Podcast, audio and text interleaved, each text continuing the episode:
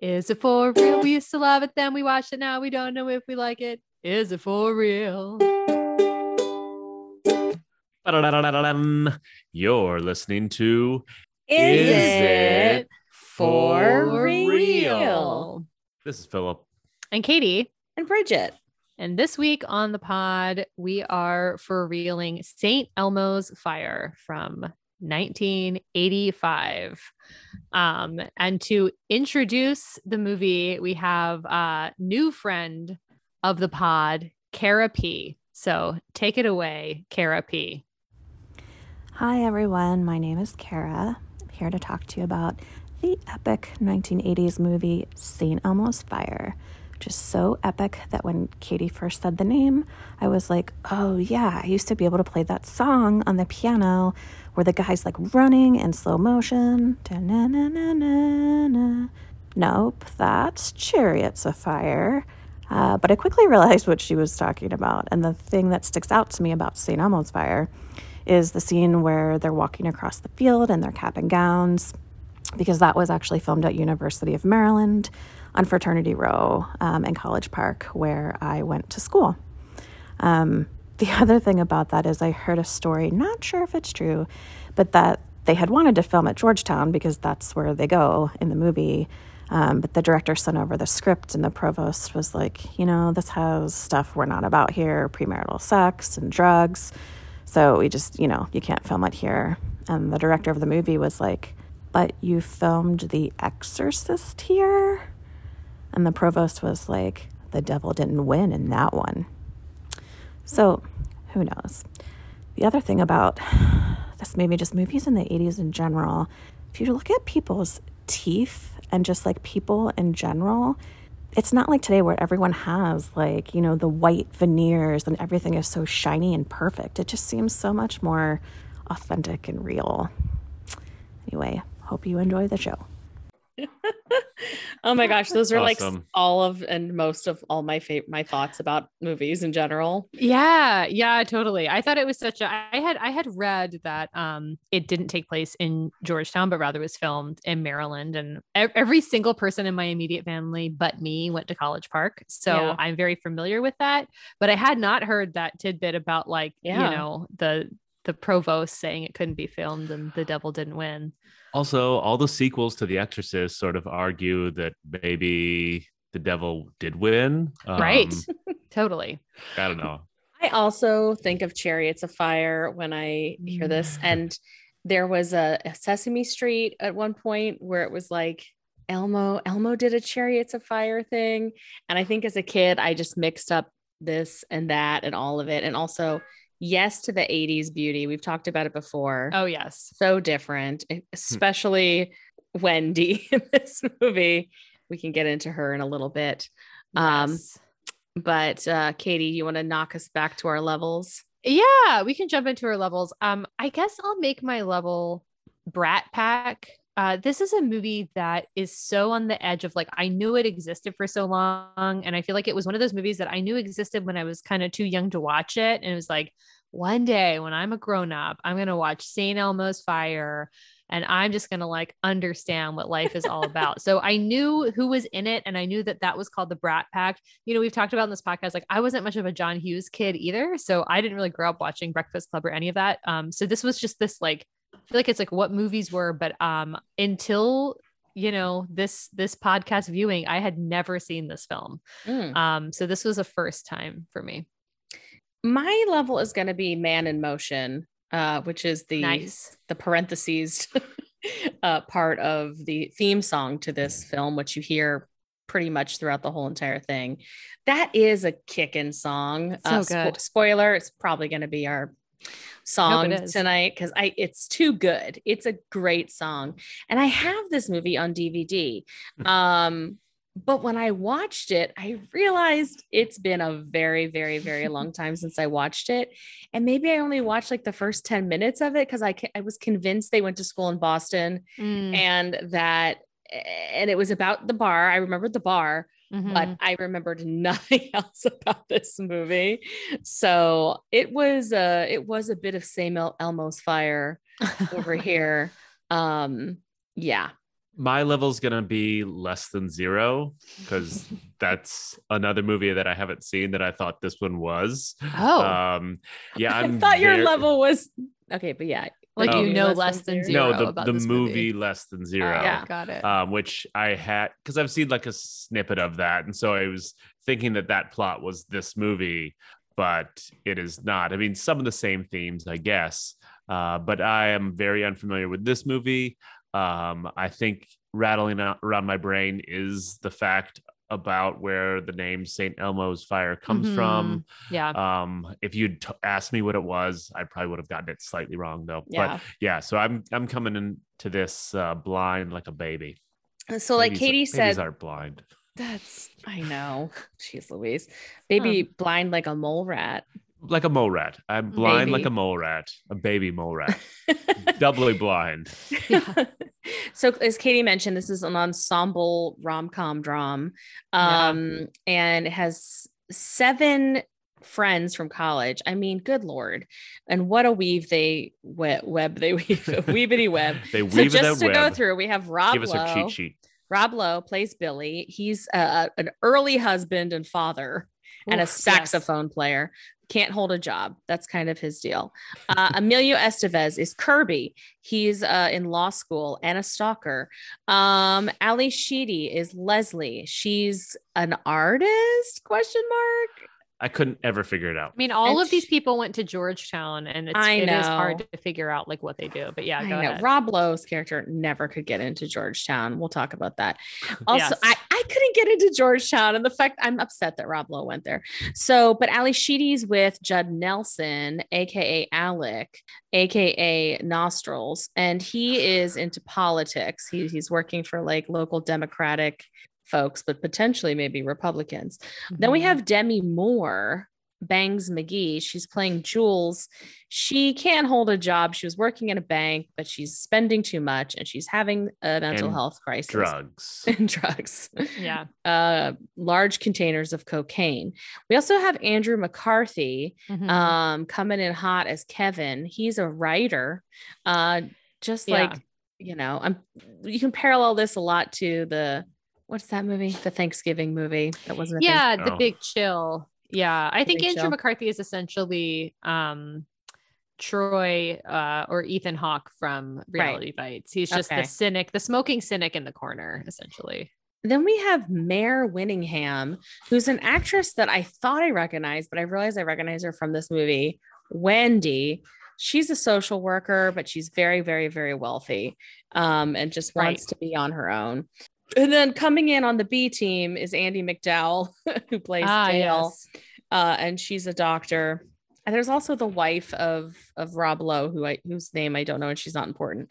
Yeah. Um, and and fun fact, uh, and maybe you already know this, but Mare Winningham just recently married. Anthony Edwards. That's right. So it's a fun tie-in to Top Gun. so And she's the mayor of Easttown. I know, I know. she's the mayor of Easttown, and she married Goose. They've been together for the last. They they they met 35 years ago or something, and then yeah, they- I read that it was like they were good friends um, for a Yeah. long time, and then he got divorced in like 2015, and she's been married a few times. Yeah. Um, and now they're married to each other. And I think on the Top Gun episode, I talked about how uh, Anthony Edwards had done this play for his wife, not knowing that we were about to watch a movie starring his Oh. wife.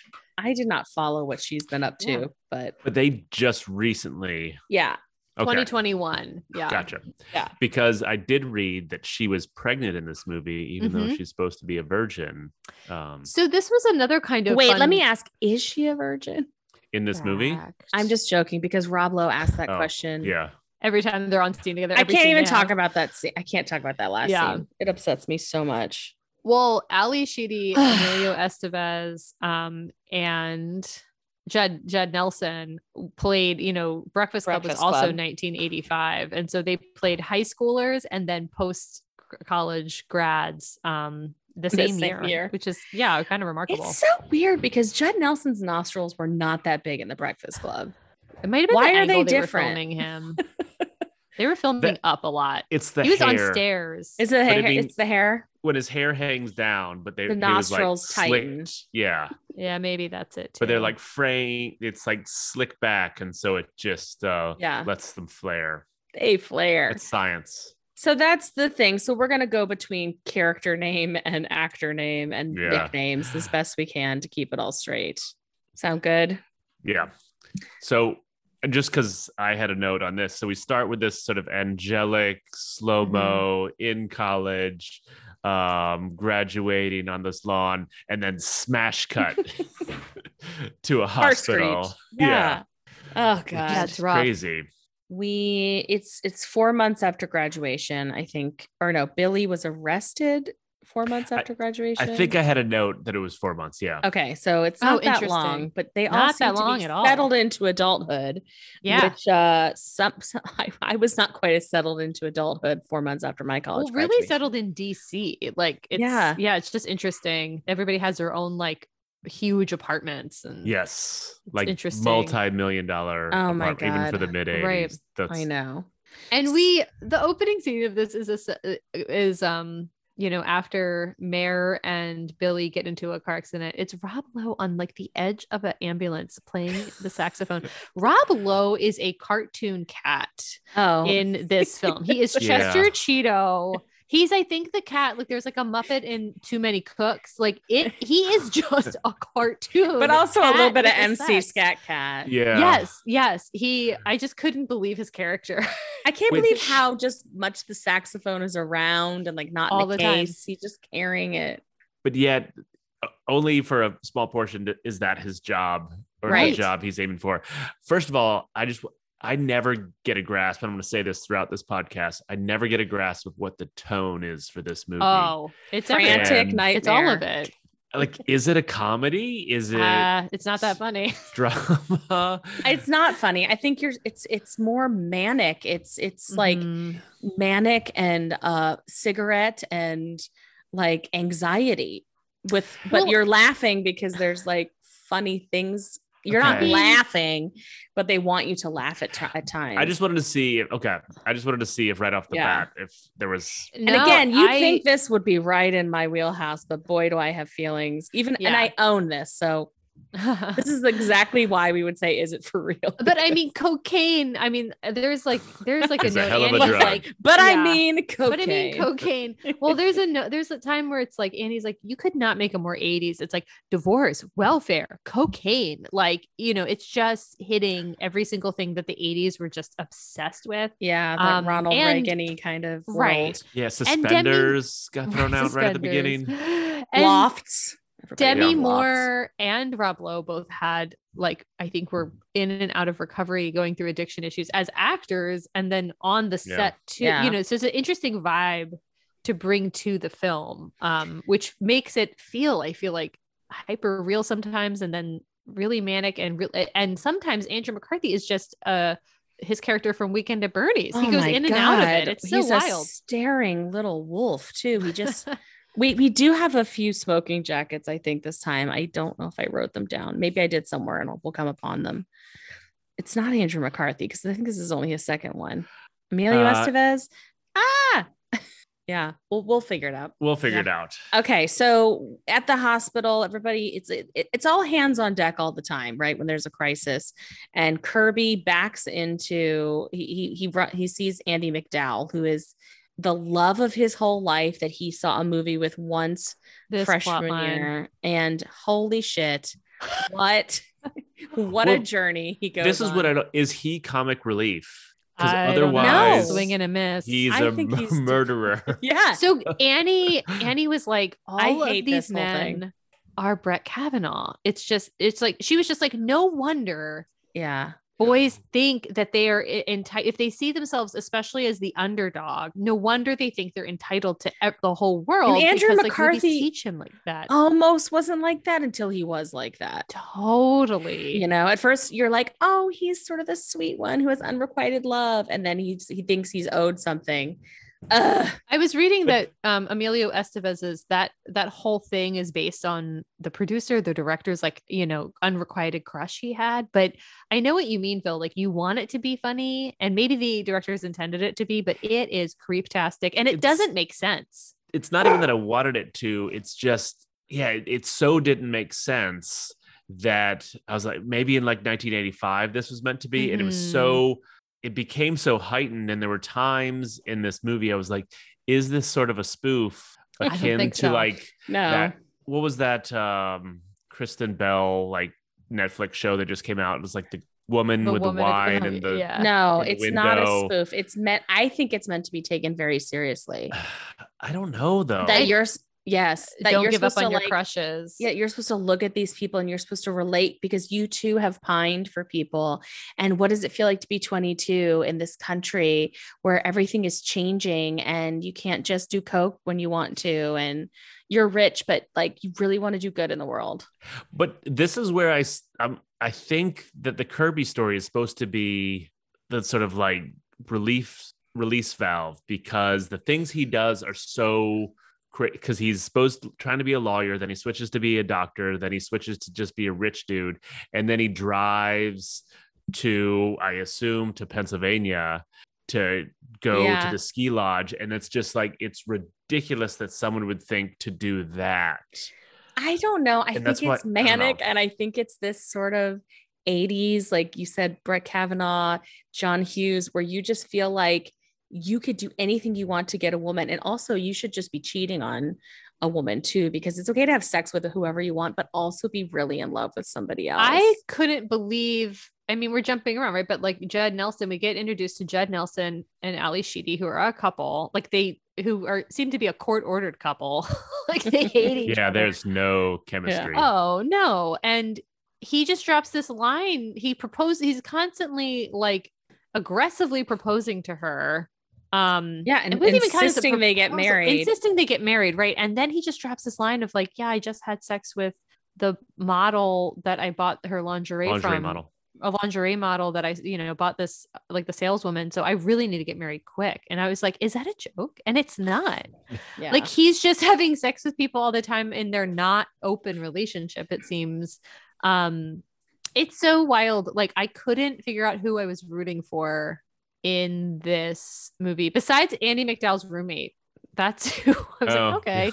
I I want to totally made that her. note too. Yeah, I was like, okay. I well, we kind of get this woman. like spelled out at the next scene, which is Kevin and Kirby. And, you know, Kevin is Andrew McCarthy. He's playing respect of all things, like that he's singing that. And then, uh, you know, they're talking about like all men have to look forward to is losing your virginity, getting married, having a kid. And the right girl looking at you.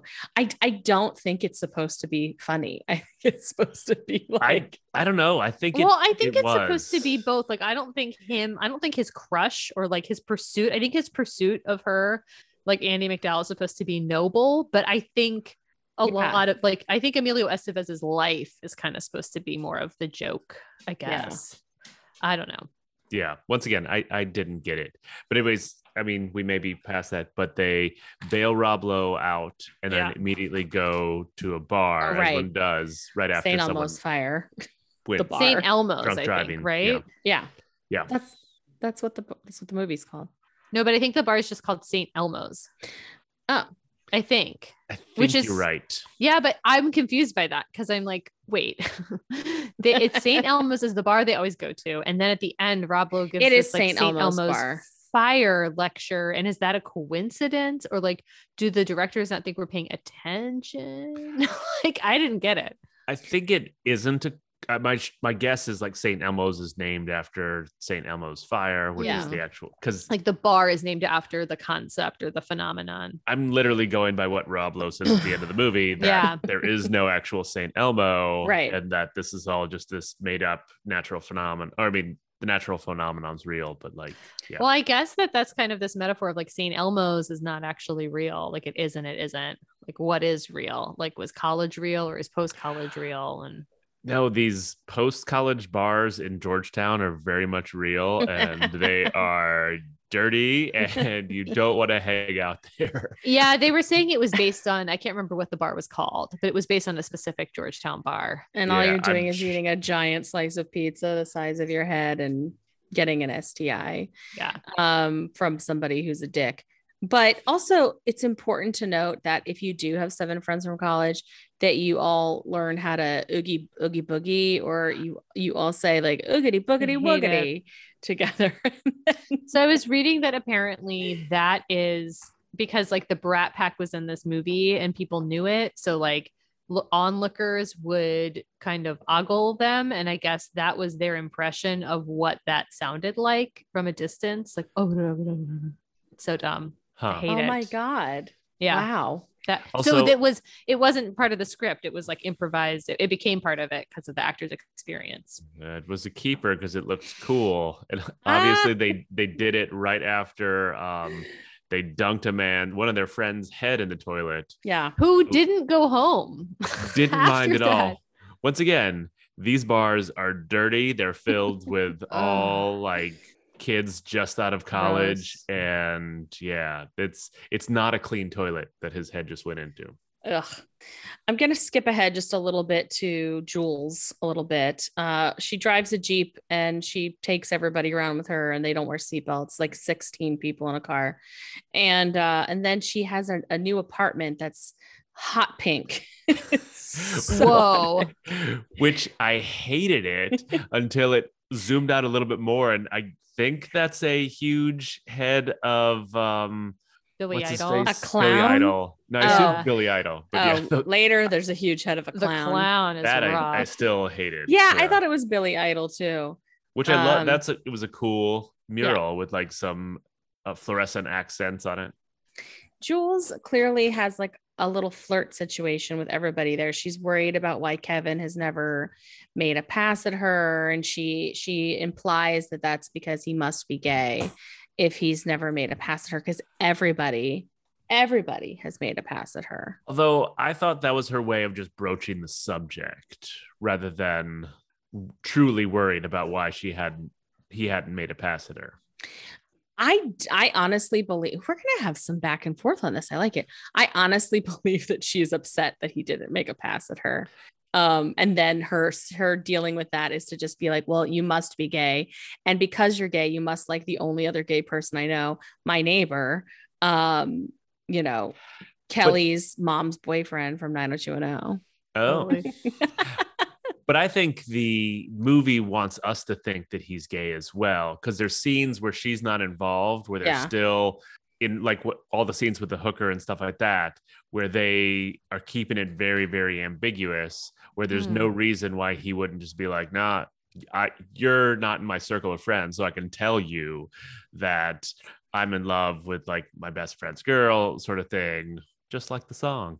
Um, Mm. and yeah, so I, I think the movie wants us to think that he's gay. So that's sort of why I think that Jules truly Hmm. does think he's gay. But That's me. interesting. And maybe it's because I've seen it before, but I didn't I didn't feel that way. I thought that it was clear the whole time that he was pining for Ally Sheedy and that that's why he wasn't uh, going for anybody else because he just couldn't get it up for anyone else except for Ally Sheedy. He loves that little that little ragamuffin. I mean, I think there's hints for that, but I think there's more hints purposely uh, that he's gay. Hmm, interesting.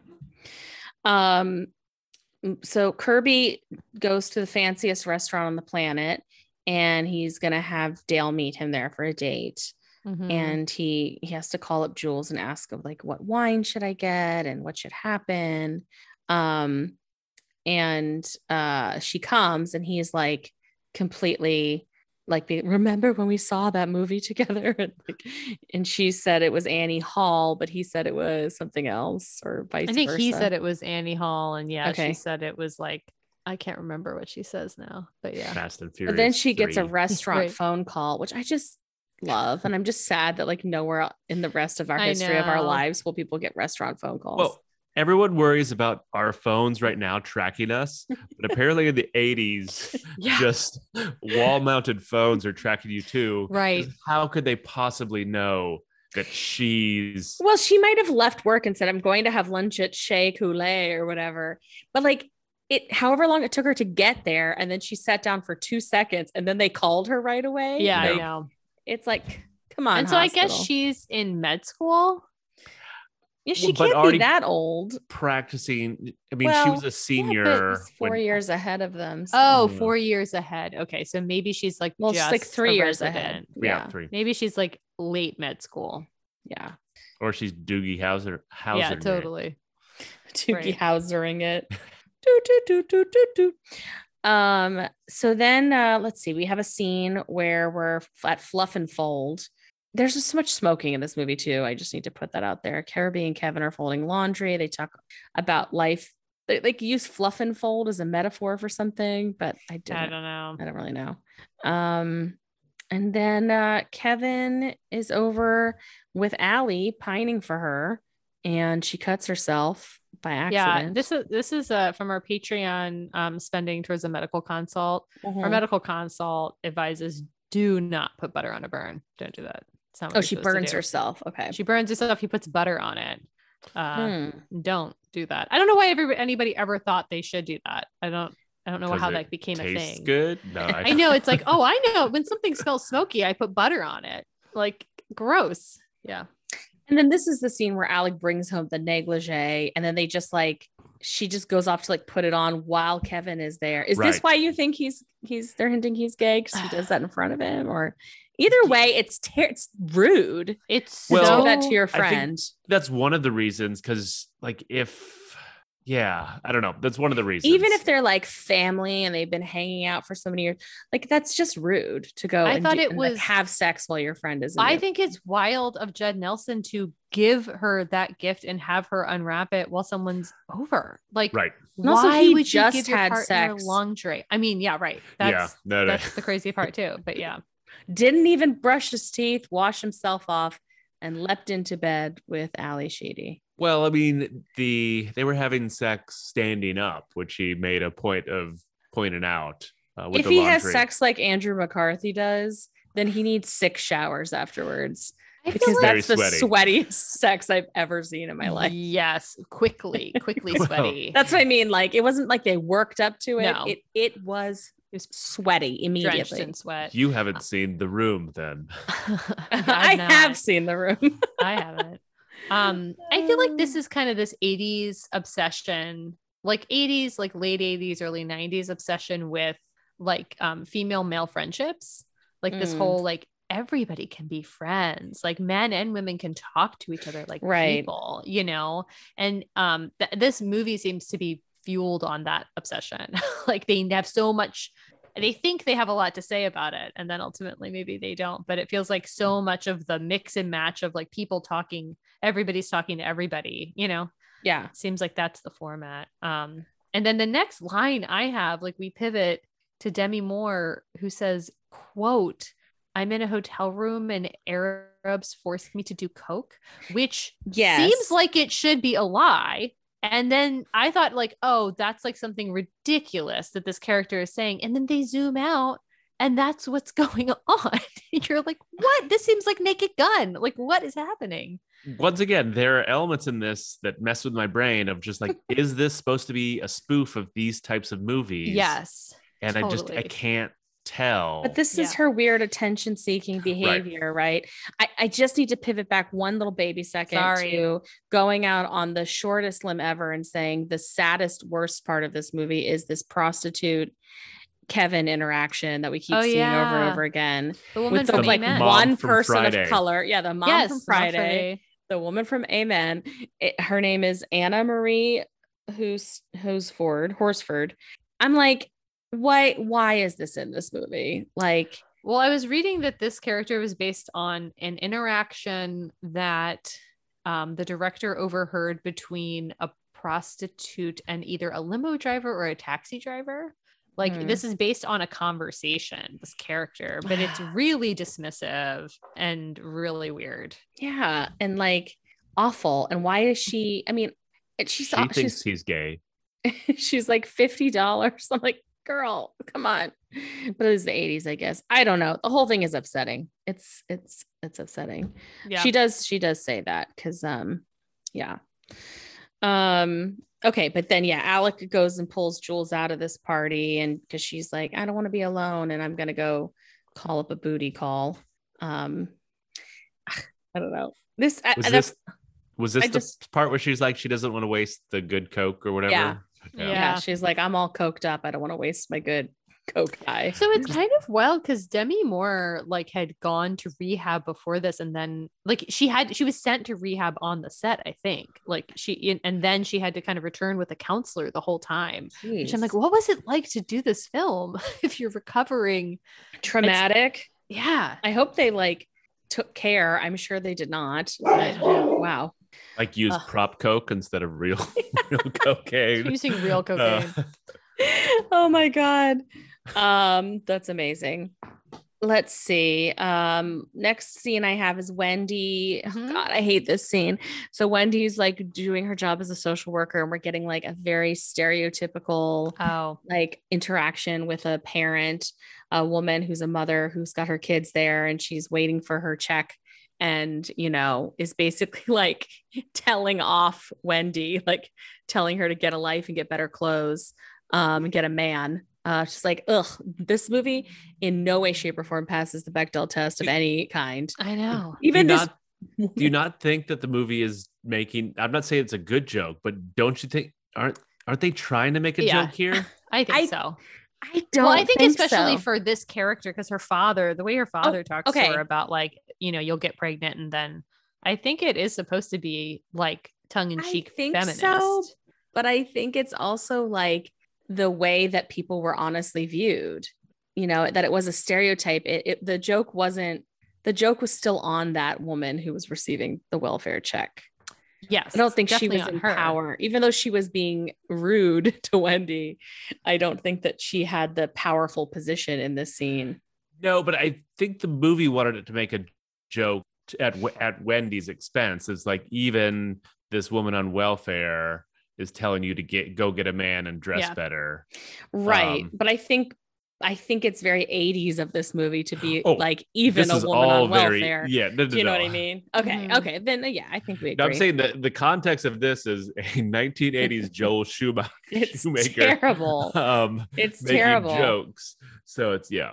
But then of course Billy shows up there as you do. Um because he has nothing to do and he's he's just obsessed with he he likes her, I guess, but he's obsessed with her virginity mostly, which we find out. Yeah, this seems like such a terrible friendship relationship and so sad. And I would say that of the characters, I think Wendy is probably the most likable.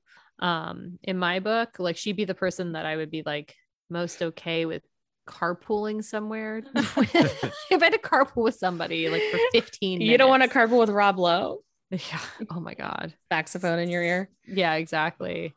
And this Well, is when we go to her house, right? Yeah. To the, and we learn that she's like lives in a mansion.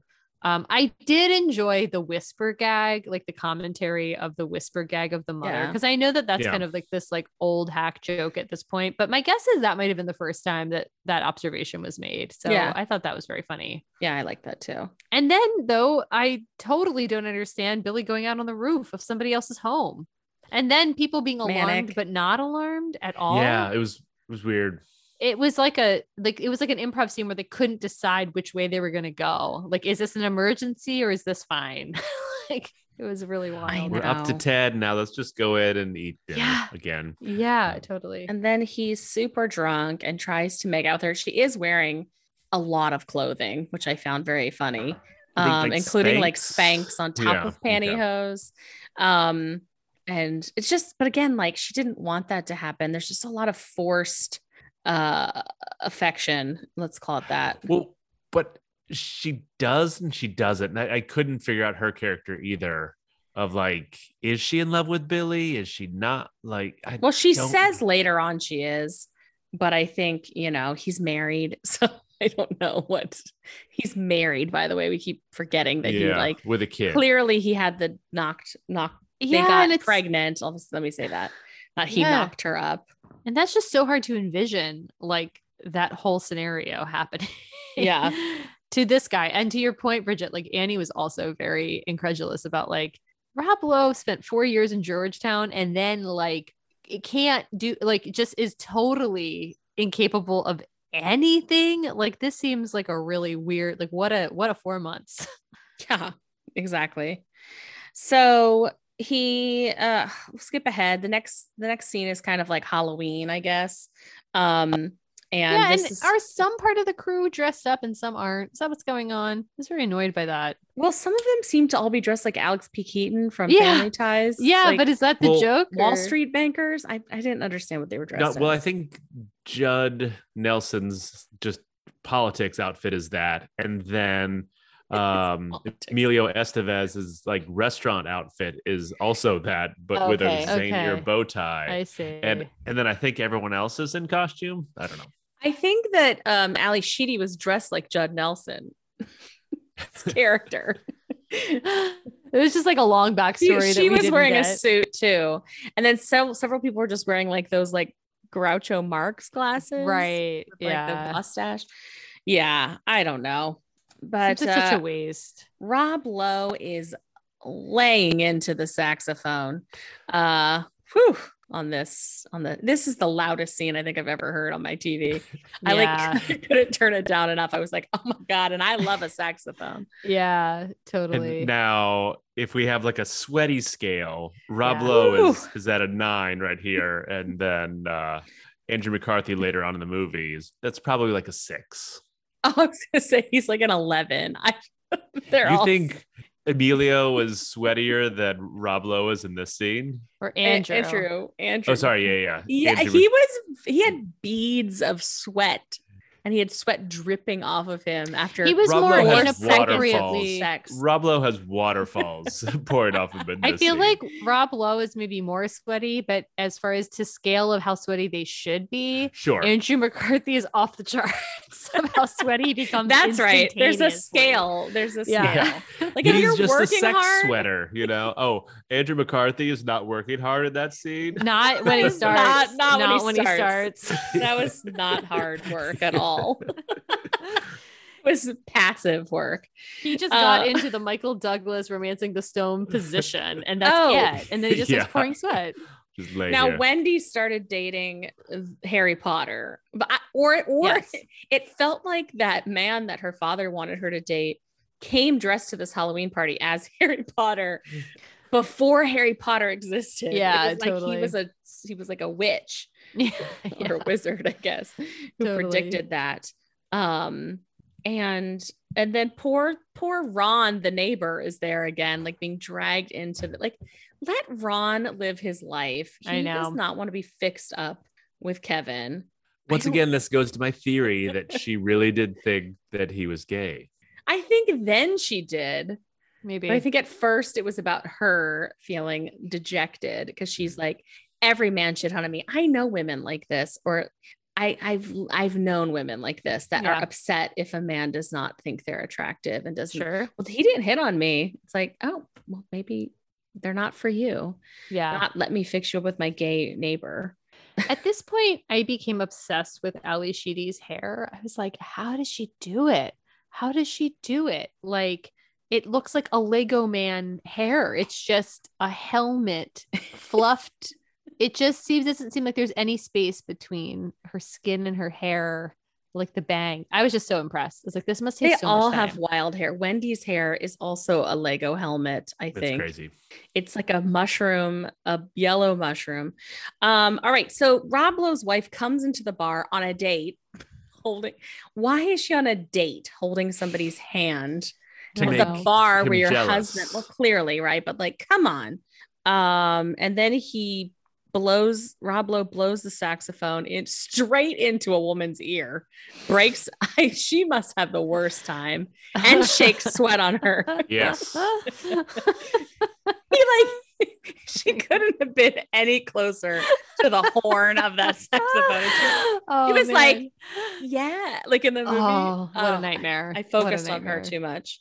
But then we have a huge fight breaking out because Rob Lowe wants to beat up the man who's there with his wife. Right, but then at the end, it looks like the friends are holding back Rob Lowe from his wife, like Right. that they're going to physically fight in the street, which is so upsetting. And But then instead, instead, they make out. yeah, gross. Like, isn't that a joke?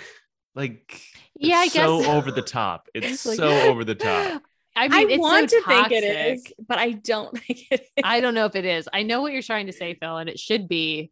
Um, I mean, yeah, you If can't it- tell this movie Jewish- could be a parody. If you put on Yeah. parody glasses, you'd be like, "Oh my god, this is so silly," and they're making Right. fun of things. But I think it's it's supposed to be like they're it's all Joel manic. Schumacher, not Michael Showalter, but the line is very thin. I mean, this is the guy who did what was it, Batman three or whatever? No, Mm. Batman and Robin. It's Mm, true. That's the gayest movie. Just kidding. I've never seen it. I don't know. I don't think I've ever seen that one all the way through. Is that the That's one Chris with Arnold Schwarzenegger. It's the nipples on the bat Freeze. suit one is all I know. Yeah, it is Oh. Mr. Freeze. What did I just say? Okay, so Kevin's back out with the, you know, now he's like trying to get this woman, this prostitute, to tell him the meaning of life. Like, pay her some money. Like, leave her. Like, what's going on? At least honor her. Like, work. Um, and she also, I wrote, she wipes his mouth weird. I don't know what happened. was he drooling, and she like wiped his mouth. It creep. I don't know. Creep me out. And then I think we go to the soup kitchen where, you know, it's not like so cool, I don't think, to just brunch at a soup kitchen. Like, save the food for Yeah. other people, I think. Like, I don't Again, know. yeah, it's I couldn't tell. Like, maybe you just have it. entitled. Maybe you have a ton and it's going to go bad that day anyway. So you might as well just like hang out. But it feels like this is not, this isn't supporting a soup kitchen. Right, it's so strange. right. Then we find out it was a double switcheroo intervention. Yeah. Right, right. People are terrible at doing an intervention on Demi Moore. They always want to and they can never do it. in this movie, I mean. Oh yeah, I thought you meant in her whole life. No, no, I just mean in this movie. Have you guys like, seen gotta this commercial about that's on now that has Demi Moore and uh, Mila Kunis in it? Is that her name? No. Oh, And they're like at like some sort of like reunion, and somebody comes up to give like the award for most changed or most something, and both of them get up to go to the stage, and then it's given to somebody else, and it's like a telephone commercial or something. But they're both like, I didn't know you were here. And then Mila Kunis is like, we have a lot more in common than you think. But I'm like, in what world are these women in the same graduating class, first of all? But also, like, what's going That's what I'm just like, are people desperate for money? Like, why are they doing this commercial? yeah. Um, and kind of not super relevant, but Right. Yeah. right. um, okay, I'm gonna skip ahead a little bit. So Rob Lowe is like in a bubbly hot tub at his own house. No, No, well, he, he- is. I mean, it was said at the soup kitchen that um that Judd Nelson got Billy a job for a Korean gangster that Judd Nelson knows, which is a terrible idea. So I think when it's weird, we're supposed to put together that when the door opens, he's like, "Oh, Kim, I didn't think you'd be back." So I think what's happened is Rob Lowe is doing the job that Emilio Estevez eventually does, Yes. which is house sitting or being like an errand boy for Mr. Kim. Oh, okay. right.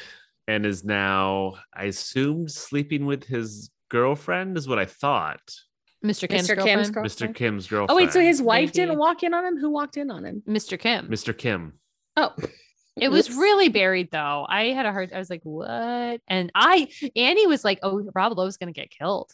Like he she, Yeah. he's gonna get killed by a gangster, and he didn't. But um, yeah, he, He he should blows have. that job immediately. Immediately, he loses the job. But then he asks Rob Lowe for a reference of who could replace him, apparently. Right, right, exactly. okay. This next scene gets the award for just the craziest scene I've ever seen in my life. It's like Teen Wolf meets stalking. yeah, it's stalking with happy music, is my note. So Emilio Estevez rides his bike in the rain. The monsoon. follows Andie MacDowell to a party and then just looks like a maniac outside the window. Like, can you imagine if he was seen skulking around? Although in this movie, I don't think anyone would care. Like, Yeah. It's wild. Then he comes inside the party and we're like, Like, on a a, straight up murderer. perspective. it's filmed like a horror movie. It's filmed like a horror filmed movie. like a horror movie. he's breathing heavy and it's like foggy through his lens and he's like looking for her um also Andie MacDowell like is too nice to him throughout Yeah. this entire movie too nice Yeah, and then and then like they end up at her apartment, right? Like Right. this works somehow, which is wild. because Um, he says i'm obsessed with you thank you very much Yeah. and that's the line that takes him back to her apartment Insane. insane So they go back. He smells his, her pillow like a effing creep in front of her roommate. Judith. And then we get introduced to Judith being like, This is my roommate, Judith. She hates me. what? I kind of love that line. I know. And she said, I hate her. Yeah, I do. I hate her because she's like revealing that she's messy. And I I knew at this point, I really thought that we were gonna know know that like, oh, you romanticize somebody, but actually they're not that great. The Right. roommate hates them, they're kind of rude and weird, and they like leave food everywhere. But no, that that was just a little side into her Yeah. life. And he his stalking and obsession does not tamper down. However, he does accuse her out of nowhere of not liking him because he has no money. He decided that um, when she took the trash Wild. out or something. I No, she she makes a comment of, you know, I thought being a doctor Yeah. was going to be all about helping people, but it's really all about money, which I Oh. thought she was sort of making this larger point about hospitals and that, which I, Yeah. and then he took it as, oh, you just want me to be rich. Got it. Check. I'll be right, Right. back. I see. I see. He's the worst. Can you imagine having an experience like this with Emilio Estevez and and wanting to be around? Like I didn't understand it. I didn't understand her reaction to any of it. He's such a nut. Yeah. So uh now we're at Georgetown and Billy is just reliving his heydays, which were four months previously in the frat house. Does he look like a frat boy to you? He's like doesn't to me, but maybe he's an 80s frat boy. Like a frat boy swallowed by a ska band.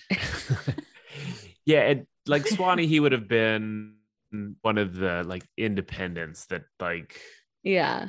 But he seemed to be part of a very very mainstream yeah, frat uh that like football plays on the football. lawn. you know burning mean? burning leaves in Yeah, the middle of nowhere. Having like a burn festival. burning leaves. That that is the part I did recognize that that was College Park, like the frat row. Just kind of fun. and his wife was hanging out there too. right. Completely Randomly. didn't understand. I didn't get it. And like, yeah, and then he like asks for a job, and then the guy's like, Yeah, we could use someone like you to get drugs. I'm like, he should take that job. like, I don't it's the only good offer. And like you could get to be on campus, which apparently you're obsessed with. Like, I don't know what else there is for you, but Playing sax and dealing drugs. but it's just hard to imagine that like Rob Lowe had like the best time at Georgetown. I don't know. It's a weird fit for him. They're yeah, I think they're just going for that stereotype. It's like there's always the, those people that loved college so much and never wanted to leave.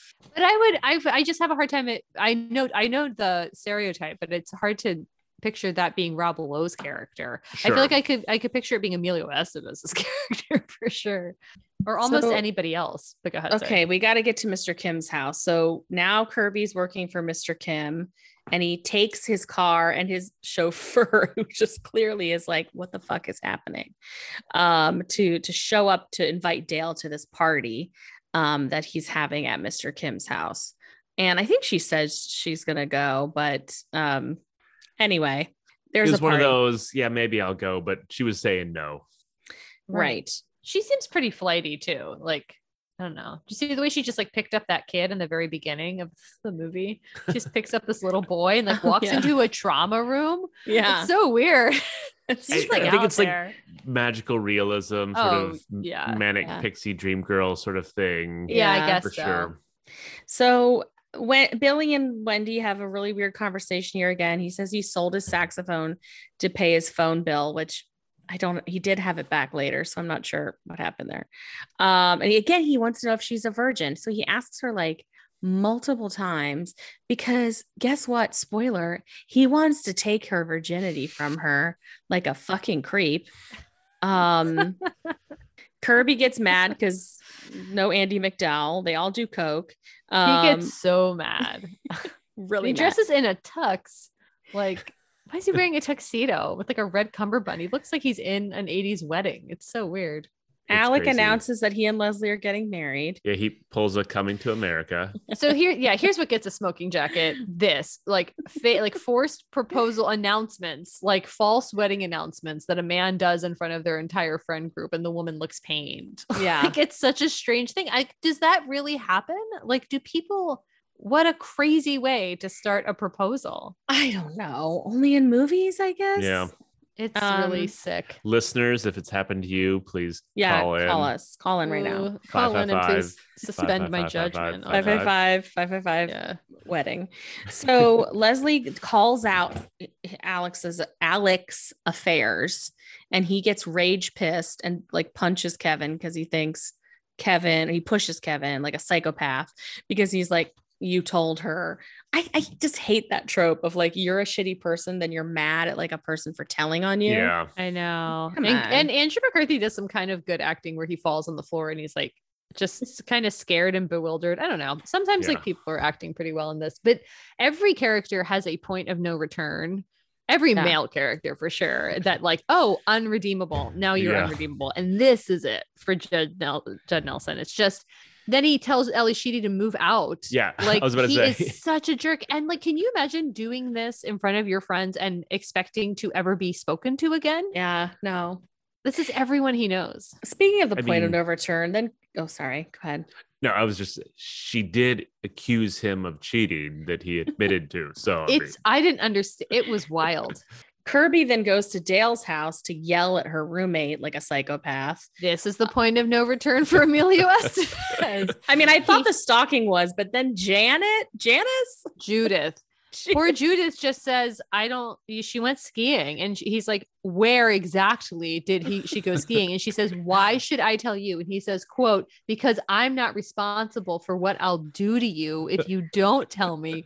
What? how can oh, this not be a joke? Because he's a murderer, if not. it's, He's, it's a main, joke. main character in this movie. It's not a and they're making him look like a freaking Ugh. murderer. But you know, this has been my bummer in so many movies. So I'll just like say it now and do another bummer where like I feel like this, Phil, to your point, like I think it's it's not a joke. I think what it is is like a John Hughesian look of like this is a low status character, so he can literally say and do Yeah. anything, Yeah. and he's still this likable goof that we are rooting for, and he is right because raw. he's in love and like everybody's so- had that and i think there's this this trope of like you know men if you can't get what you want go after it and you should get you will get it yeah. um it's extremely should upsetting it. It's Yeah. really upsetting. um And so this is where I have the note: no one is really likable in this film. speaking of which I had that note earlier. Billy, Billy and Jules go to hang out in Oh, front of Billy's house where he hits of on no her. return. Point of no return for Rob Lowe. She says At the same enough time. multiple times, and then what do you do? You Date take rape? somebody's Assault keys and you put them down your pants Put it in Yeah. your and pants. force them to get them out. It's terrible in terrible. front of his wife and child's house. It's so It's crazy. Crazy. It makes no sense. I said his wife and kid literally at the door. What the fuck? and it's not even, I mean, it's bad enough to do this to put your keys in your pants, but he is physically assaulting her Yeah, no, for no, many it's- different grabs in a long for a long time. And it's just like, and this makes me so sad too, because I'm glad I didn't see this as a kid. But it's like Yeah. this really taught a uh-huh. generation, as well as John Hughes movies and the Brat Pack, a generation of like young women and men how to behave and what was okay and it's like it's so sad because they are they're you can tell that they're playing it like friends and the big thing is that she's just disappointed in who he is it's not that she was spoilers. violated. They're still friends at the end of this movie. Oh, totally I know. Well, and that's the thing is like, and that's that's from the male's perspective, but she she can still love him and have feelings for him and still not want to be assaulted, you know? right Yeah. I know I'm not preaching preaching to the choir, but like that's that's another thing that's taught is like, well, if a woman expresses feelings for you, Right. then you can do whatever you want to her and you don't need to have consent. And even if she says enough, you keep going because that's what she wants. Um and, and then like she's forced to like get physically violent with him, right um, which is not great either. You know, it's like Right. it's great. i know Ugh. Then Kirby's made it up into the snow to stalk Dale in Jules's car. Poor Jules. I mean, not Jules, sorry, Wendy's car. wendy wendy's the yeah real loser in this And he just bangs on the door like, oh, boop, boop, boop. He- that's how he he gets into places. He just slams on the door and yells. And Yeah. uh luckily, you know, her her the man that she's with having a romantic weekend comes to the door with her. Look the way We're he's like, the coolest. yeah, and like gives him pajamas to wear. And he also he wears like little like what are those called? Like under what is it? Thermals. He's wearing like a little thermal PJ Oh. set. But what did like what did Emilio Estevez think he was gonna find? He thought Andie MacDowell just like drove up to the mountains and rented a cabin to go skiing by herself. Like with surely- friends. I don't know. I don't know what He was also didn't care. find. He- Yeah, that's true. And then the guy, her boyfriend, says like he's convincing him to come in because he's all embarrassed and mad, and he's gonna sleep in the car. And her, the um, Andie MacDowell's boyfriend says, "You know, people have died out here," and I'm like, "What? Who?" and I've killed them. Come in, put on my like, PJs. it's cold, but just because you could die doesn't mean people have died. Like, what a weird thing to say. Anyway, Meanwhile, back at the other sweat lodge, this is when uh, Kevin and, and Leslie have their moment where she's drunk and he's like, I love you. And then they aggressively kiss and have sweaty sex yeah, For a I have long, this. multiple locations. in the um, shower, She keeps um, her pearls on the he's whole wearing time. Oh my God. pearls the entire time. So uncomfortable. That has got to be in the way. It's banging against people's teeth 100%, which is very painful. It's also a real bummer that they broke the shower door. They thought it was hilarious, but I'm like, oh man, that's gonna ruin Yeah. like, your night. Yeah. yeah. And it's like glass. It's like probably shattered everywhere.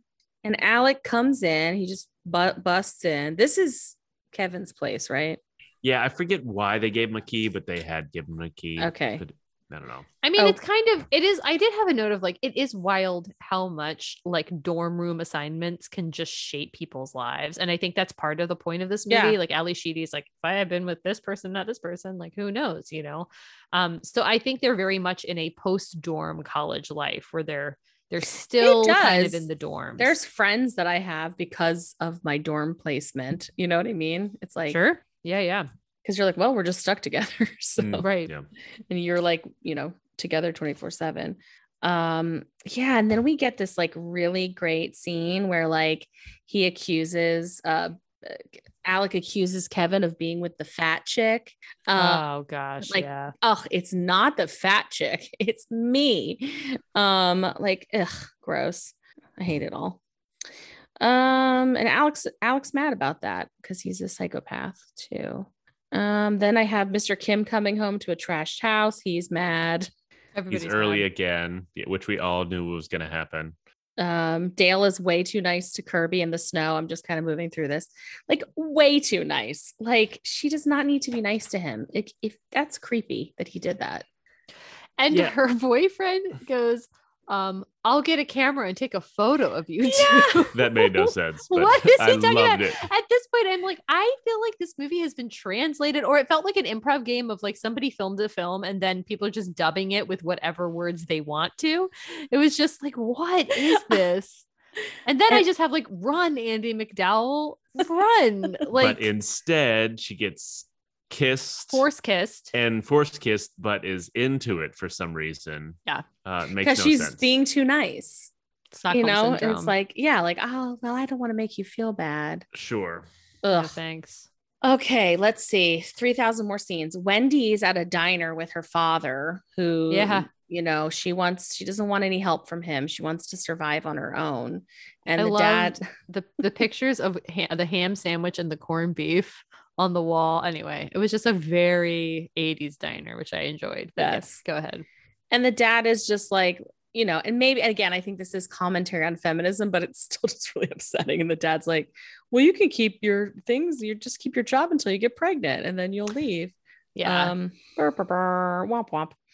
Um, it- I think she tells her dad she loves Billy, yeah, she That was- does. Oh, right. Yeah. and he's like the roof guy from the Roof roof. guy. Yeah. Right. Probably still up there playing his sax. Then uh, we find out that Andrew has written an article, a published article on the meaning of life. Oh my which God. is- Can't you just not wait?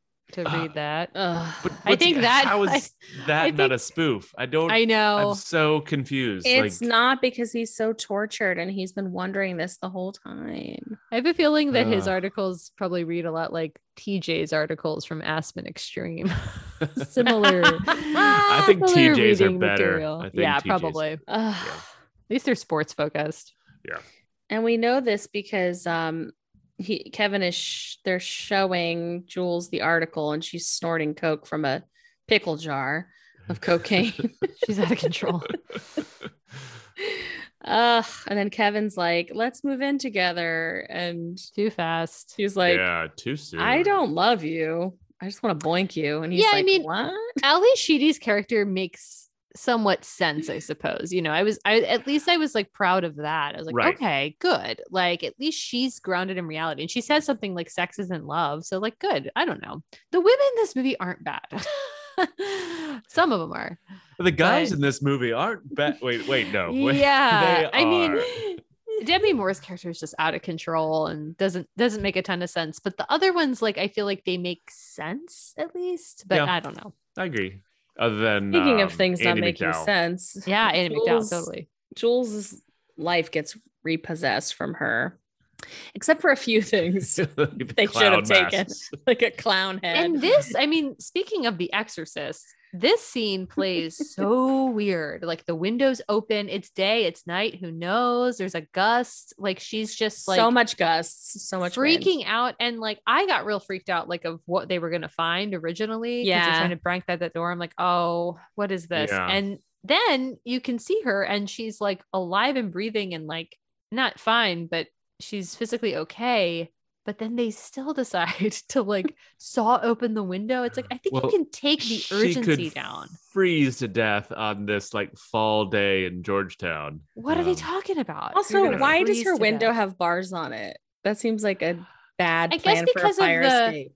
I know. Yeah, right, right. I was thinking about that because I was like, oh no, that fire right, escape, yeah. anybody could go up. But then I was like relieved to know there was bars. But right. Maybe, maybe, you know, sometimes those cages they open from the inside. So like she could unlock the cage.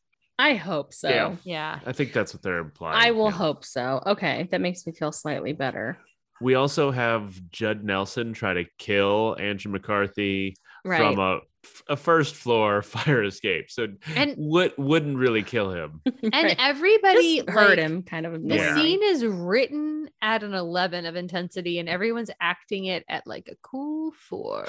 like Andrew McCarthy's like, I love her, man. Like, get your hands off me. It's like you're hanging upside down. You just From couldn't tell floor. anyone's yes, anybody's urgency. Um Forgot to mention that part of Jules's problem is she's upset about her stepmother dying. dying. That's kind of this weird gag. That It's just I'm Yeah. like, what is this plot point? There there has to be like a drinking game. Every time she says step monster, you have to drink because she she has one joke about her stepmom and that's it. Right. At least they do My flag that as something that's going on with her because, like, I think Ally Sheedy and um, Wendy are like, and she's like obsessed with her stepmother. I'm like, yeah, she really true. is. If somebody talked about it that much, I would flag it. Like, That's something's true. going on with her. Then Billy like gives the St. Elmo's fire talk. Um Yeah, we learn what that applause. means. We get the the movie title.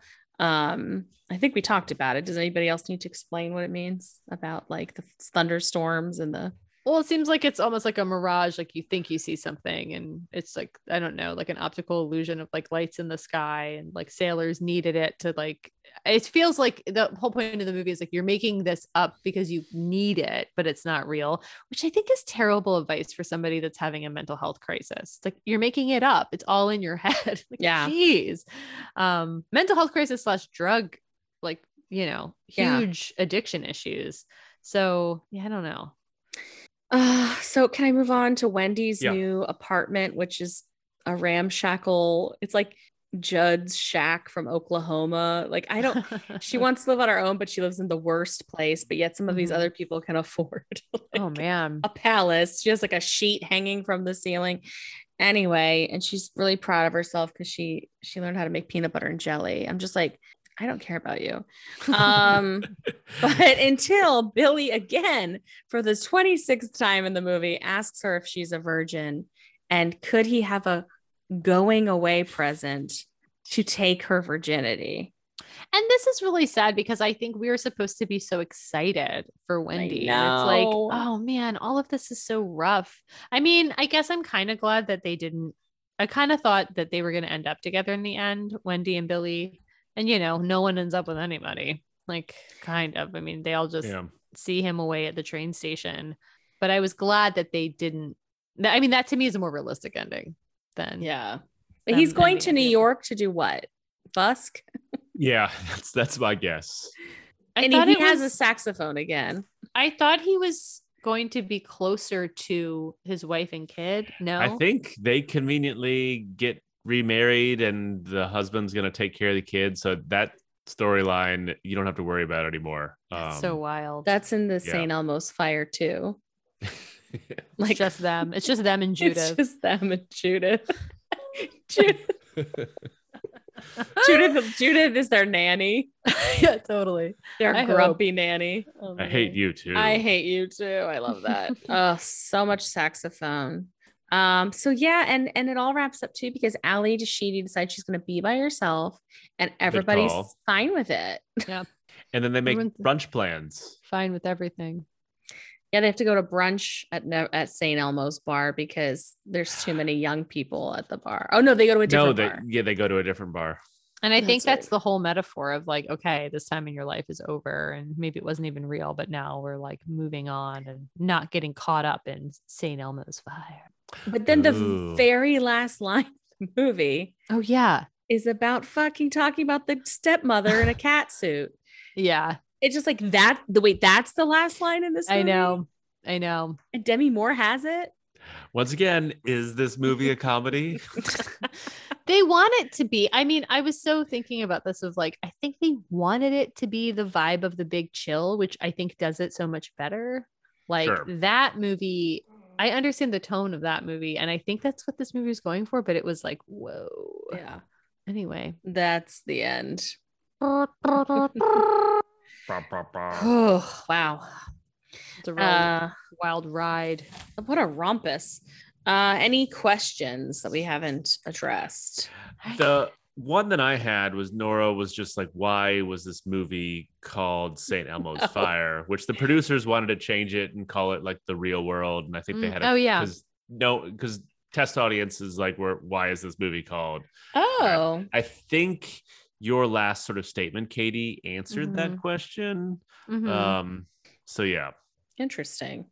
I don't mind it as that. I mean, I think as a kid, that's what always appealed to me about it because it's like, what a weird. It felt like Toad the Wet Sprocket or something. Of like, what? Yeah. like that's a movie title. But and then I was kind of like, one day I'll re- I'll understand it. And I don't know. While the movie didn't necessarily deliver on the metaphor, I do appreciate the metaphor. I think I finally remembered my connection to Sesame Street now, which is that they had a spoof of the Chariots of Fire, which was the Chariots of Fur, oh, that's funny. and Elmo was in it. And so Oh, my brain was like Elmo's. Elmo, Elmo's Fire, Chariots of Fire, Chariots of Fur. oh, totally Oh, phew, I'm so glad I worked that out. makes sense. Um, well, Hummers, bombers, Bummers and and Dummers. Um, do we want to start with Dummers? Yeah. I have a little dumber. There's oh, there's quite a few, but I'm just going to pick a specific nuanced dumber, which is uh, the night that Billy climbs on the roof and he's drunk in the study and tries to get with Wendy. And then like he walks out the door of their house like a fucking angel. Like the there's like this like backlit Yeah. and he doesn't shut the door.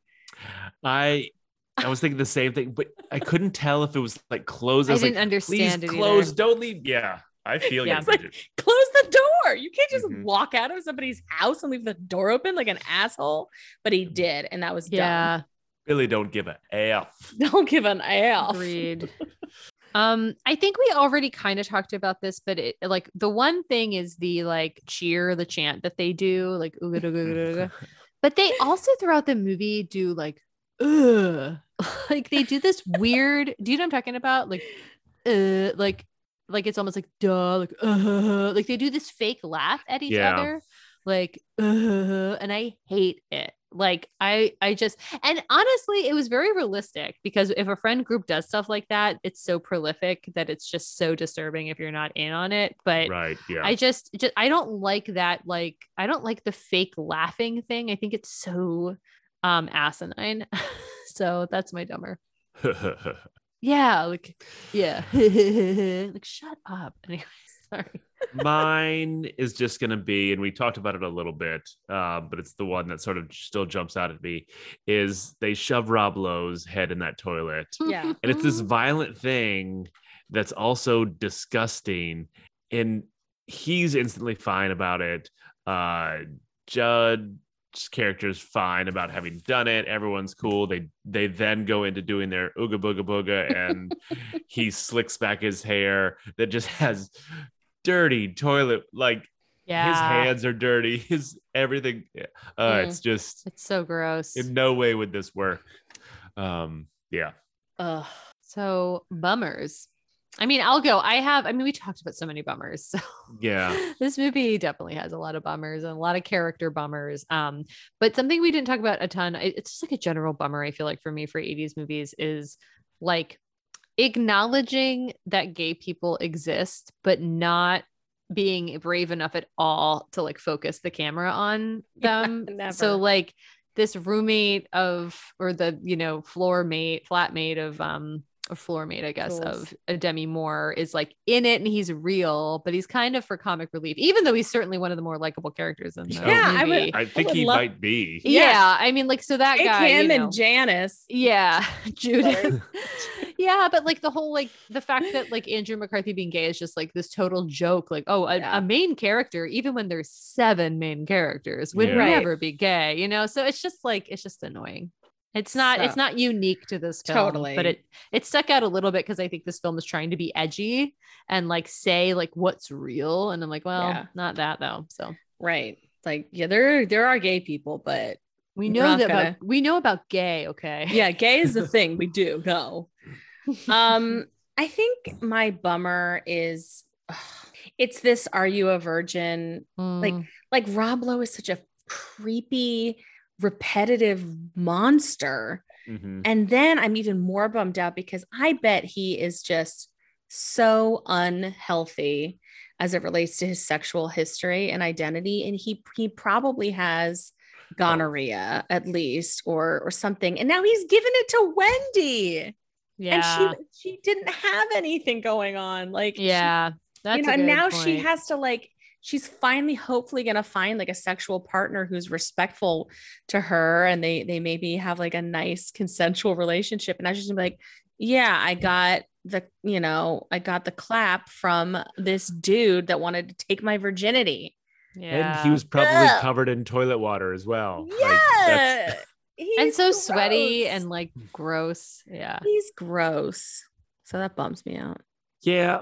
Mine's gonna be i think just a general one for all the dudes of just as you said everyone had this point of no return and it was just across the board. And it the whole group is just generally awful people. It's just they are awful people. And, and once again they like there's not like a comeuppance for them.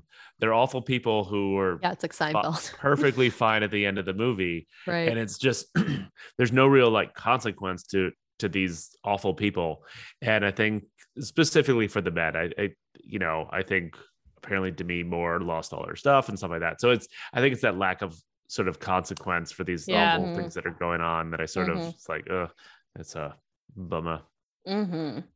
Hummers. I can go first because my Hummer is the Saint Elmo's Fire theme song, Man in Motion.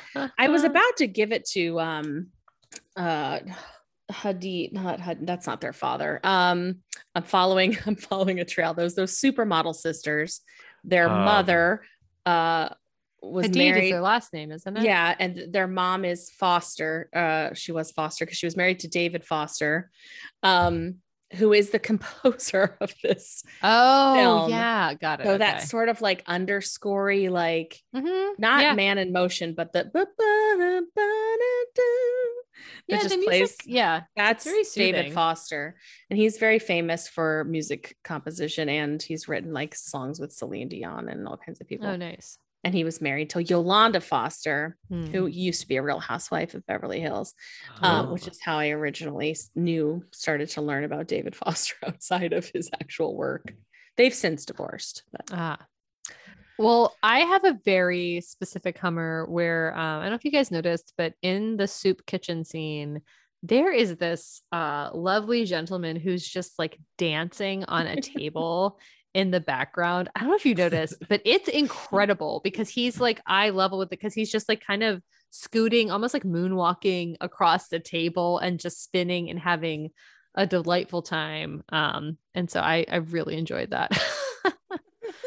There didn't is see him. some random like we forgot about the whole naked guy that kicked off this movie in the background of the hospital scene. right. Oh, wait, fully naked? Yeah. Well, I mean, it's you just see him from the backside, but Oh yeah, he's now he's just a remember giant naked man. There's a lot. Yeah. Yeah. Or like even in that soup kitchen scene, there's that woman, Myra, or the woman that's just like staring at them the whole Yeah. time, I like uh, doesn't blink. I sympathize with her because Oh, yeah. I'd be like her too, going like, "What the fuck is happening? Why are you here?" yeah, totally. Um, mine is it's sort of gonna be the almost last scene of this movie. Um, with Demi Moore sort of trying to freeze herself in this billowy place. Them you bringing a blowtorch to try to get this thing. out. It's just so zany and over the top. It like it just might work. It just might be kill comedy. Andrew McCarthy over this one story drop and it's just so much weirdness this this whole movie is such a weird thing that I that I just can't wrap my mind around Yeah. and this scene sort of encapsulates it of just all this is this zany is this supposed to be funny is this tragic like is this Yeah. melodrama and it's it's like a bad soap opera and I was I was definitely for these type scenes I was there for it so. Yeah. Nice. All right, should we talk about our outfits? Let's talk about our outfits. Outfits. Oh man. Katie, I'll talk about uh, your outfit. Okay.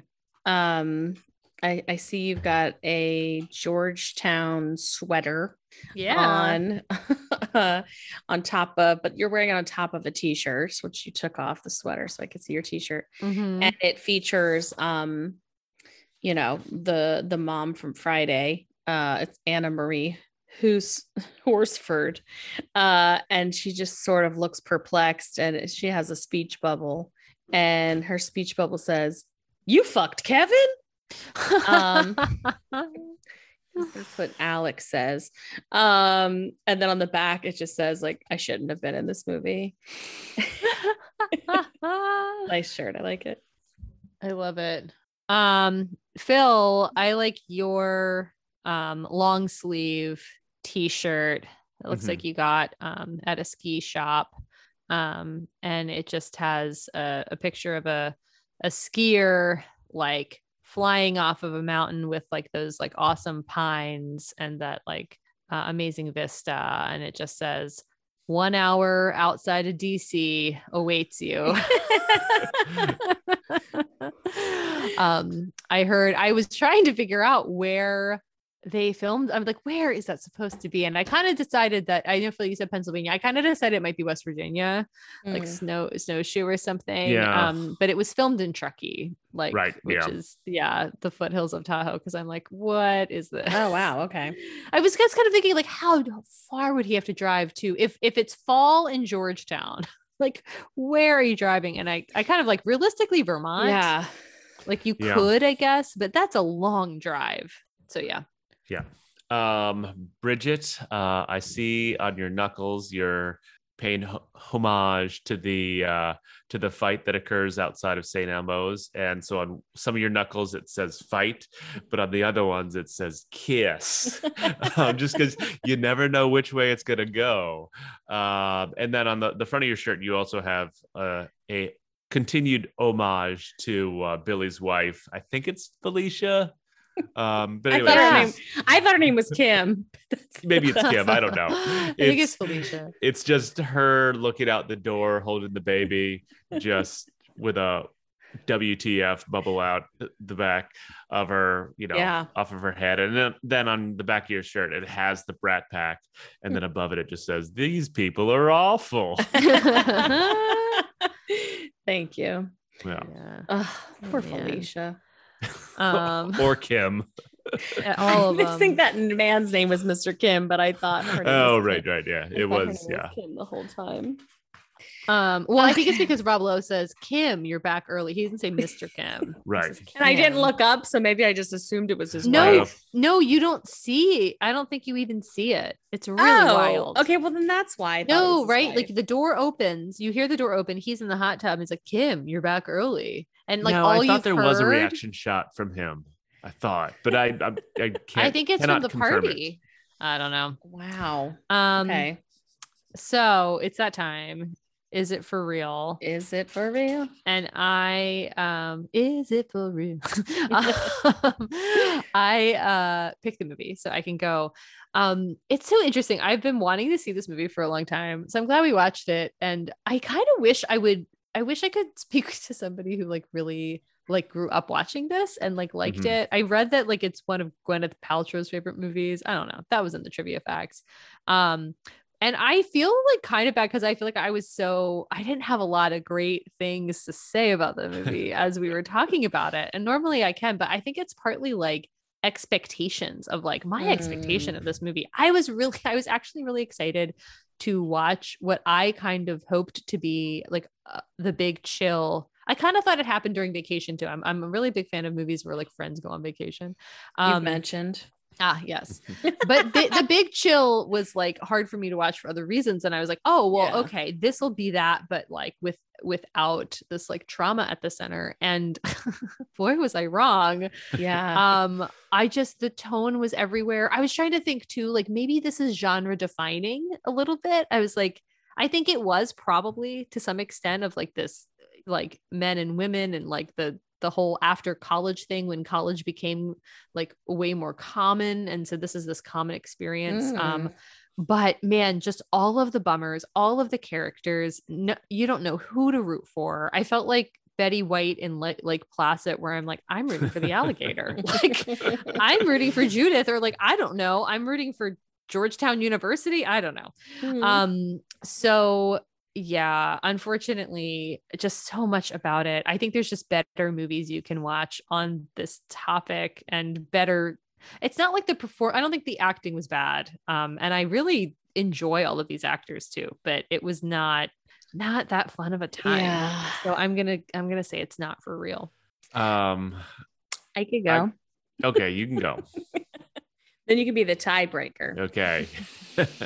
So I actually think this movie is like, for me, the perfect is it for real movie. oh interesting Because this is a movie that I had put on a literal shelf in my house. I only have like 10 DVDs. I've I gotten rid of most of everything, but I was like, I'm gonna keep this one because it's important. You know, it's it's Mhm. it's about my childhood. It's it's something that I remember. And I remember talking about it with friends. There's a little bit of dog wrestling going on in my Mm. house. Um, and you know, I was like, oh my God, this is like the Brat Pack continued. I love Man in Motion, the St. Elmo's Fire theme song, but it is just so not for real. It does not hold up. It is, it's an upsetting movie to me in so many ways. It was, it was manic, it was stressful, it was misogynistic. Um, it upset me. So I'm just gonna go with not for real. And like this, you know, if you think about the theme song of the pod, like we used to like it and all that. I don't know the words. Um why would are- you These dogs are going crazy in my house. Um, yeah, it's just not, it's not for real. So I'll just I'll stop there. this one, um, I don't know. I, I keep going weirdly back and forth that's nuts in my brain. I agree with everything that Bridget just said that there's so much uh wrong and just that doesn't hold up and it's you know not for real and it's misogyny, date rape, everything that's in there.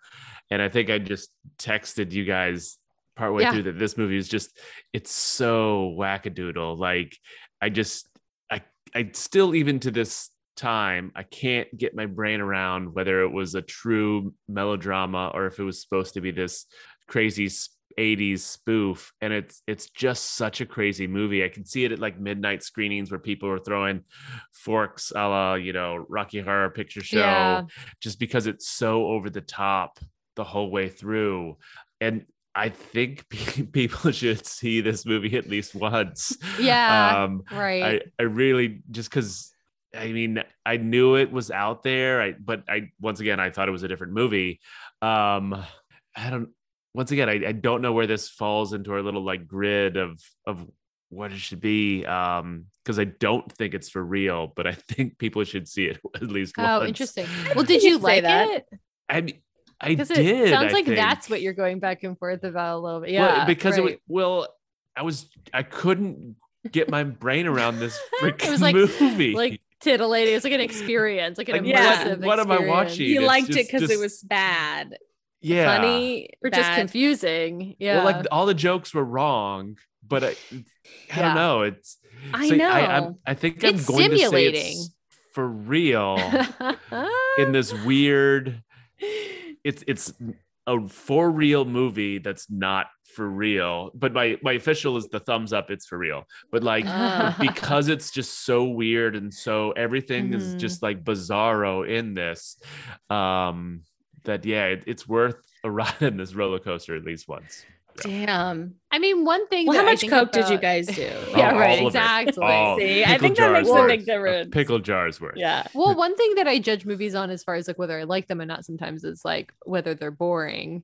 And this movie's not boring. No. This movie is a stimulating movie. You're like, It's Whoa. like being on a binge. yeah, It's- it is. But maybe I didn't enjoy that feeling. I sure it just felt very manic to me. And I think they do, you know, another complaint I have about movies sometimes is like there's no character development, but there is character development. It's just that the Uh, characters are terrible. they're like awful. it's I mean, just it's They're- thin development and it always isn't always like consistent I, I yeah, know. it's like clown, it's like a funhouse mirror development. Well, I guess it's like the characters don't develop, they don't evolve at all, but like you know who these people are. They're just all terrible. Judd Nelson's character literally is the same from the beginning to the end, but yet we're Yeah. supposed to like him at the. I I know. I don't the- understand this movie, and that's We're why. supposed to like him throughout the whole thing. Lots of people do. He's he's a he's a hit. Oh, or are we? I don't know. No, really This movie will mess with your brain. That's what I love about it. I think. Yeah. Uh, well, it's time to bring Okay. out bring out the thing that brought us here, which is I'll just tell you, John Parr, St. Elmo's Fire, parentheses, man in motion. Yeah. What does that mean? Anybody? I think it's about a Paralympian. yeah, it is. What? Yeah, the song was written. I gotta um figure Okay. out. Okay, so was the song before the movie? Or No, I think it was. Well, let's see. Well, I Um, think it was um who is the Olympian? Um he's Canadian. Uh Rick Hansen. yes, Rick Hansen, who was doing a tour across uh either Canada or the US or both North America that was raising money for either wheel- wheelchair users or people with disabilities or awareness. Um, and I think it was something like at the same time, it's like he needed a song and this movie needed a song. So I feel like he kind of made it. But you know, Yeah. there's like all I need is wheels, you know, like if you listen to the song, it's Mm. kind of clearly about Oh, this is definitely about. a Paralympian. Paralympian. Yeah, it was kind of rad because I read that the author kind of like didn't necessarily love that it was being used for the movie that much because he was like, I kind of wrote, wrote it for this guy. But anyway, it's a Well- rad song. I will say that uh, John Parr will eventually get a smoking jacket from us because he's done this song. He's done a song from Three Men and a Baby, and he's Mm. done a song for The Running Man, which That's one what day we will do that movie. Preview. so. okay. Well, let's start at the beginning and then we can we might have to jump to uh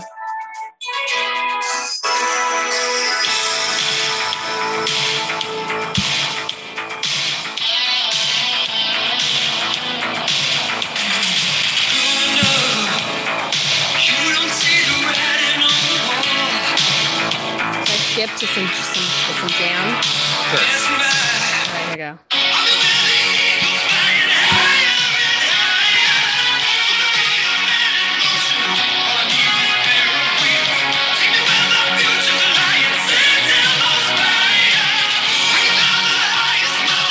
Oh, so good. I can feel fire burning in me. It's like- It is great. can- I, All I need is pair of wheels. you know.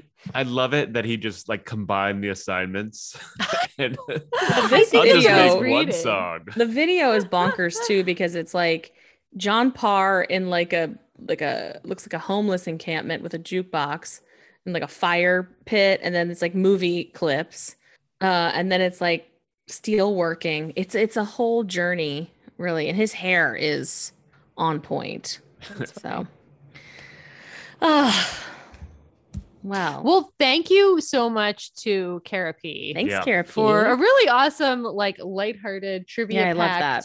Um, observational intro. Really, Yeah. really enjoyed it. This was a journey for me this week i'm just gonna say Ah. I was not expecting this. I was waiting for this movie to come in our podcast, and I thought it would be like a home run for me. Well, I should say, I guess part of why it was picked this week is because it is Oh. graduation week for so many right. people. I forgot to mention that at the beginning. I was thinking about we're going into Memorial Day, and we, you know, I looked up some Memorial Day films, and it, I don't know, nothing was really coming up. Um, and a lot of them are military, and we had just done Top Gun, so we leaned Mhm. more into graduation. There's a lot of schools around here that graduated today, actually, and Yeah. so. You know, the first scene is about a graduation.